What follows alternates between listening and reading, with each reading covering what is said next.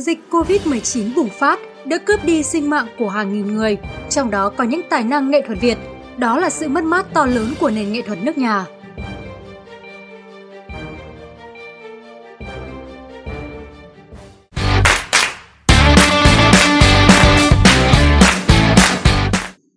Trưa ngày 28 tháng 9, thông tin ca sĩ Phi Nhung qua đời sau thời gian chống chọi với Covid-19 khiến nhiều người không khỏi xót thương, tiếc nuối.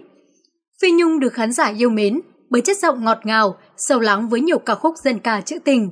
Trước Phi Nhung, đã có một số nghệ sĩ qua đời vì Covid-19, để lại niềm tiếc thương trong lòng công chúng. Phi Nhung bị nhiễm Covid-19 vào giữa tháng 8. Ban đầu, nữ ca sĩ điều trị tại Bệnh viện Gia An 115, tuy nhiên, đến ngày 27 tháng 8, Phi Nhung phải chuyển sang Bệnh viện Trợ Giấy vì sức khỏe chuyển biến xấu. Trong quá trình Phi Nhung điều trị Covid-19, nhiều bạn bè, đồng nghiệp đã dành lời động viên mong nữ ca sĩ sớm hồi phục sức khỏe để trở lại sân khấu. Tuy nhiên, cũng có những thông tin thất thiệt liên quan đến Phi Nhung khiến gia đình phải lên tiếng đính chính. Sau đó, lãnh đạo bệnh viện trợ giấy ra chỉ đạo không cung cấp thông tin về sức khỏe của Phi Nhung ra bên ngoài theo yêu cầu từ người thân. Ngày 24 tháng 9, nữ ca sĩ đã trải qua cuộc phẫu thuật lớn đi kiểm tra tổn thương phổi. Tuy nhiên, sau nhiều nỗ lực cứu chữa, cô vẫn không qua khỏi.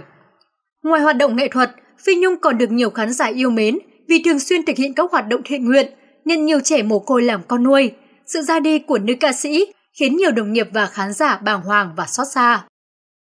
Mới cách đây hơn một tuần, ca sĩ Y Giang Tuyên cũng qua đời vì Covid-19 ở tuổi 42. Ca sĩ người dân tộc Bana Y Giang Tuyên phát hiện mắc Covid-19 vào đầu tháng 8.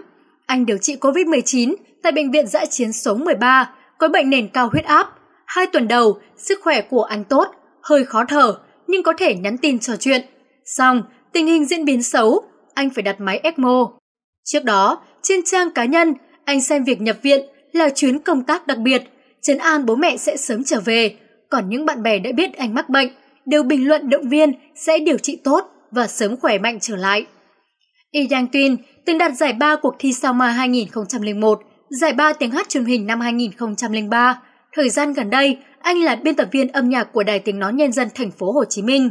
Nam ca sĩ với chất giọng đậm chất Tây Nguyên, từng ghi lại dấu ấn âm nhạc qua nhiều ca khúc như Nỗi nhớ cao nguyên, Chúng tôi lính hải quân, Hoàn ca mùa xuân, vân vân. Hồi cuối tháng 7, nghệ sĩ Kim Phượng, thành viên của đại gia đình cải lương tuồng cổ Huỳnh Long, mất do virus SARS-CoV-2 ở tuổi 66.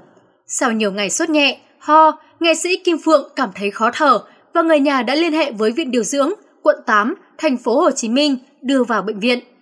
Bà được lắp máy trợ thở, nhưng đến sáng ngày 25 tháng 7 thì sức khỏe nguy kịch do bà có nhiều bệnh nền như huyết áp, tim mạch, tiểu đường. Nghệ sĩ Kim Phượng là thành viên trụ cột của đoàn cải lương tuồng cổ Huỳnh Long. Bà có nhiều vai diễn trên sân khấu cùng với các chị ruột là nghệ sĩ Bạch Mai, Phượng Nga và em gái là nghệ sĩ Bạch Lan trở thành bốn cô đảo duyên dáng, tài năng của thương hiệu Huỳnh Long. Cũng trong tháng 7, họa sĩ Lê Thánh Thư đột ngột qua đời, hưởng thọ 65 tuổi. Trước đó, ông được xét nghiệm và kết quả dương tính với virus SARS-CoV-2. Sau thời gian điều trị, ông đã chút hơi thở cuối cùng trong sự thương tiếc của gia đình và đồng nghiệp. Ông vốn là nhà thơ, đã có nhiều thơ in trên các tạp chí trong nước.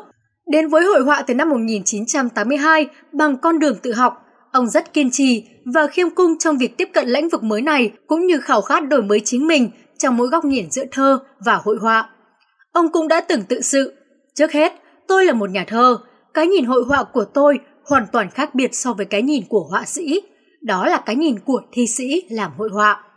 Bệnh viêm đường hô hấp cấp cũng cướp đi nhạc sĩ cổ nhạc Khải Hoàn, ông tên thật là Nguyễn Khải Hoàn, sinh năm 1953 tại Cần Thơ.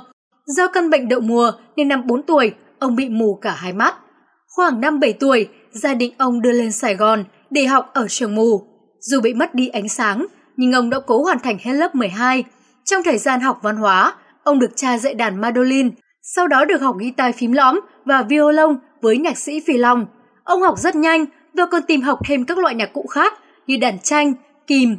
Vì sự đam mê và năng khiếu mà ông được nhận vô đàn cho đoàn cải lương nổi tiếng Kim Trung khoảng năm 1973, sau đó lấy các đoàn tần dạ lý, An Giang, Khánh Hồng, Trúc Giang, Long An, Phước Trung, Sài Gòn 1, Sài Gòn 2. Sau ngày thống nhất đất nước, ông hoạt động mấy chục năm ở đoàn 2 nhà hát cải lương Trần Hữu Trang cho đến ngày về hưu. Vào chiều ngày 30 tháng 7, ca sĩ Phi Hải cũng qua đời tại nhà riêng ở quận 5. Theo người nhà, Phi Hải đã bị mắc COVID-19 khoảng hơn một tuần với những triệu chứng như ho, sốt và khó thở. Tuy nhiên, nam ca sĩ đã lựa chọn tự điều trị tại nhà nhưng không qua khỏi, hưởng dương 50 tuổi. Phi Hải sinh năm 1971 là ca sĩ phòng trà vừa được khán giả yêu thích bởi giọng hát sâu lắng, truyền cảm với những ca khúc tiền chiến hay các tình khúc của Ngô Thụy Miên, Trịnh Công Sơn. Thời gian qua, giới văn nghệ sĩ không chỉ gặp nhiều khó khăn do đại dịch mà còn chứng kiến một số đồng nghiệp ra đi sau khi mắc COVID-19. Xin chia buồn với gia đình, người thân của các nghệ sĩ không may qua đời vì dịch bệnh. Sự ra đi của các nghệ sĩ cũng nhắc nhở chúng ta cảnh giác với sự nguy hiểm của COVID-19 để đừng chủ quan, lơ là các biện pháp phòng dịch, bảo vệ sức khỏe của bản thân và cộng đồng. Bản tin ngày hôm nay của chúng tôi đến đây là kết thúc. Xin cảm ơn quý vị đã quan tâm theo dõi. Còn bây giờ, xin chào và hẹn gặp lại.